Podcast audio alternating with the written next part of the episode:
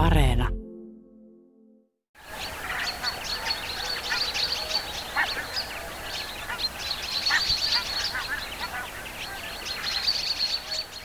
Syys-lokakuun vaihde on lintulaumien aikaa.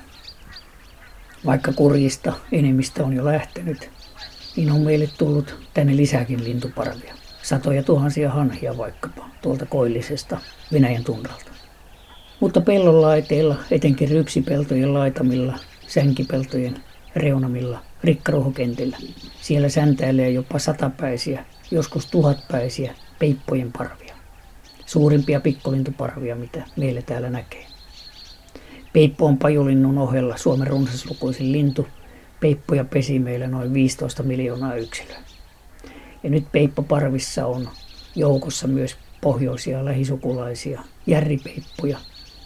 Yhteensä peippuja ja järripeippuja on aikuisia liki parikymmentä miljoonaa.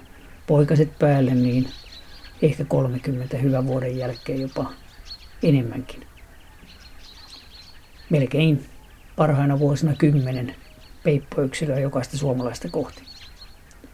Ja aivan kuin kesällä peipon varoitusäänet twink, twink, twink on metsän tavallisimpia ääniä, niin nyt syksyllä, kun lauma oikein ääntelee peloissaan, niin nyt sitä vasta kuuleekin.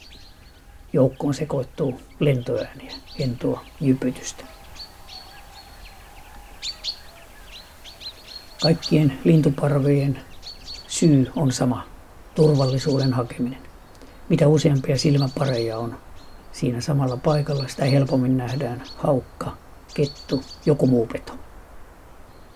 Eli petojen huomaaminen on se tärkein syy, miksi linnut ovat parvessa, peipotkin. Ja peipot ovat perusruokaa monelle haukalle. Myyrien puutteissa niitä jahtaavat hiirihaukat, tuulihaukat, isolepikäiset edelleenkin näinä viikkoina.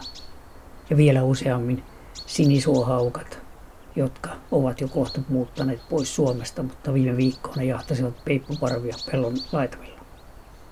Nuo peipot ryntäilevät välillä metsän reunaan peloissaan ja kohta takaisin, kuin suuri hyönteisparvi, kun vilinää katselee kauempaa. Kaikista nopeimpiin peipon ja yleensä pikkulintujen jahtaajiin kuuluu nuolihaukka. Nuolen nopea lentäjä, niin kuin nimikin sanoo, tuulihaukan sukulainen. Vaikka poikaset oppivat lentämään jo heinä-elokuun vaihteessa, niin hyvin monella paikalla, kuten tässä Siikalahden rannalla tämä poiku ja toinen, joka tuli meidän pihallemme ihan näinä päivinä, niin nämä kerjäävät nämä poikaset vielä ruokaa emoltaan. Usein koiras jää syyskuun lopulle lentopoikasten kanssa. Pikkulintujen jahtaaminen on niin vaikea elinkeino, että poikasten on opeteltava sitä puolitoista kaksi kuukautta ennen kuin ne omin avuin tulevat toimeen ja voivat lähteä Afrikkaan. Nuolihaukan muuttokausi on pian ohi. Toukokuussa näemme sen uudestaan.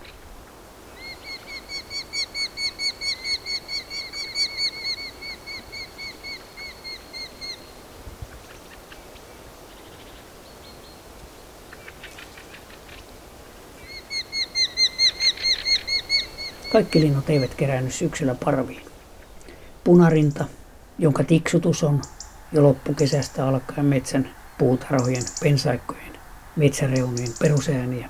Se elää ympäri vuoden reviirillään. Niinpä punarinnalla naaraskin laulaa. Laulu on tapa puolustaa reviiriä, osoittaa, että tämä on minun paikkani. Punarinta muuttaa Länsi-Eurooppaan ja siellä se laulelee talvisin koiras sekä naaras, jokainen on omalla reviirillä. Syksylläkin punarinnan hentoa laulua voi kuulla Suomessa. Samanlainen yksin eläjä on punarinnan naapurina Tiheköissä asuva peukaloinen. Keväällä sen laulu on kuuluvaa, vain hippiäisen kokoinen lintu ja laulu kuuluu satoja metrejä.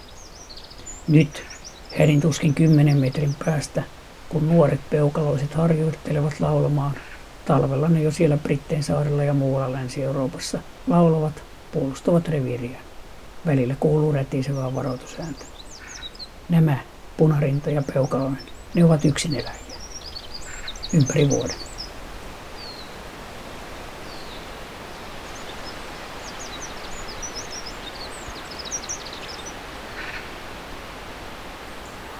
Myös teeret valmistautuvat kevääseen. Elokuulta Lokakuulle kuuluu pulputusta. Koiraat kerääntyvät syksylläkin kuulokkaina, aurinkoisena aamuina soidin paikalla.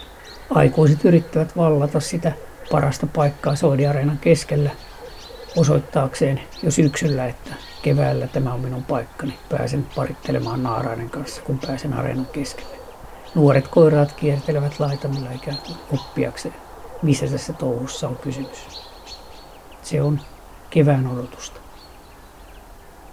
Lintujen lisäksi muitakin siivekkäitä. Muistona kesästä on vielä jäljellä. Kävelin muutama päivä sitten Porkkalan kärkeen. Pienessä tammimetsikössä maassa oli metrinen tammen rungon pätkä. Ontto, siinä oli iso reikä. Ihmetteli huminaa, joka kuului, kun sitä ohitin pari metrin päästä. Huomasin, että sisällä lensi kymmeniä ampiaisia. Ja siellä ontonpuun sisällä kymmenet ampiaiset päästivät sellaista humisevaa ääntä, että sitä oli mahdoton käsittää metrin päästä äänitettynäkin, joka oli minulle aika rohkea teko, koska olen ampiaisille kuolettavasti allerginen, mutta rauhallisesti liikkuen laitoin mikrofonin metrin päähän siitä pesästä. Siellä pörinää piisasi.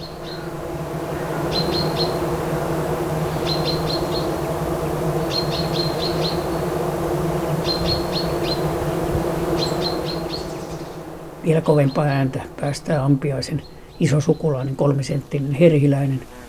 Meillä oli toista kesää Korsteinissa eli savupiivussa Parikkalan talossa mun herhiläisen pesä. Ja aivan lähellä Siikalahden rannassa muutama sadan metrin päässä viime keväänä onnistuneesti pesineen valkoisen ketikan pesään, kun poikaset lähtivät kesäkuun alussa. Herhiläiset muuttivat sisään. Ja parinkymmenen metrin päässä oli herhiläisillä toinen pesä telkänpöntössä. Erhiläinen oli poissa 1930-luvun jälkeen Suomesta, mutta nyt kun ilmasto on lämmennyt, niin Karjalan kannaksen kautta sitä on tullut Kaakkois-Suomeen. Se on esimerkiksi Siikalahden rantamilla hyvin yleinen. Kohta pakkaset korjaavat nämä pörisijät pois ja vain kuningatar jää talveksi. Nyt odotamme ensi kevättä, lintulaumojen aikaa.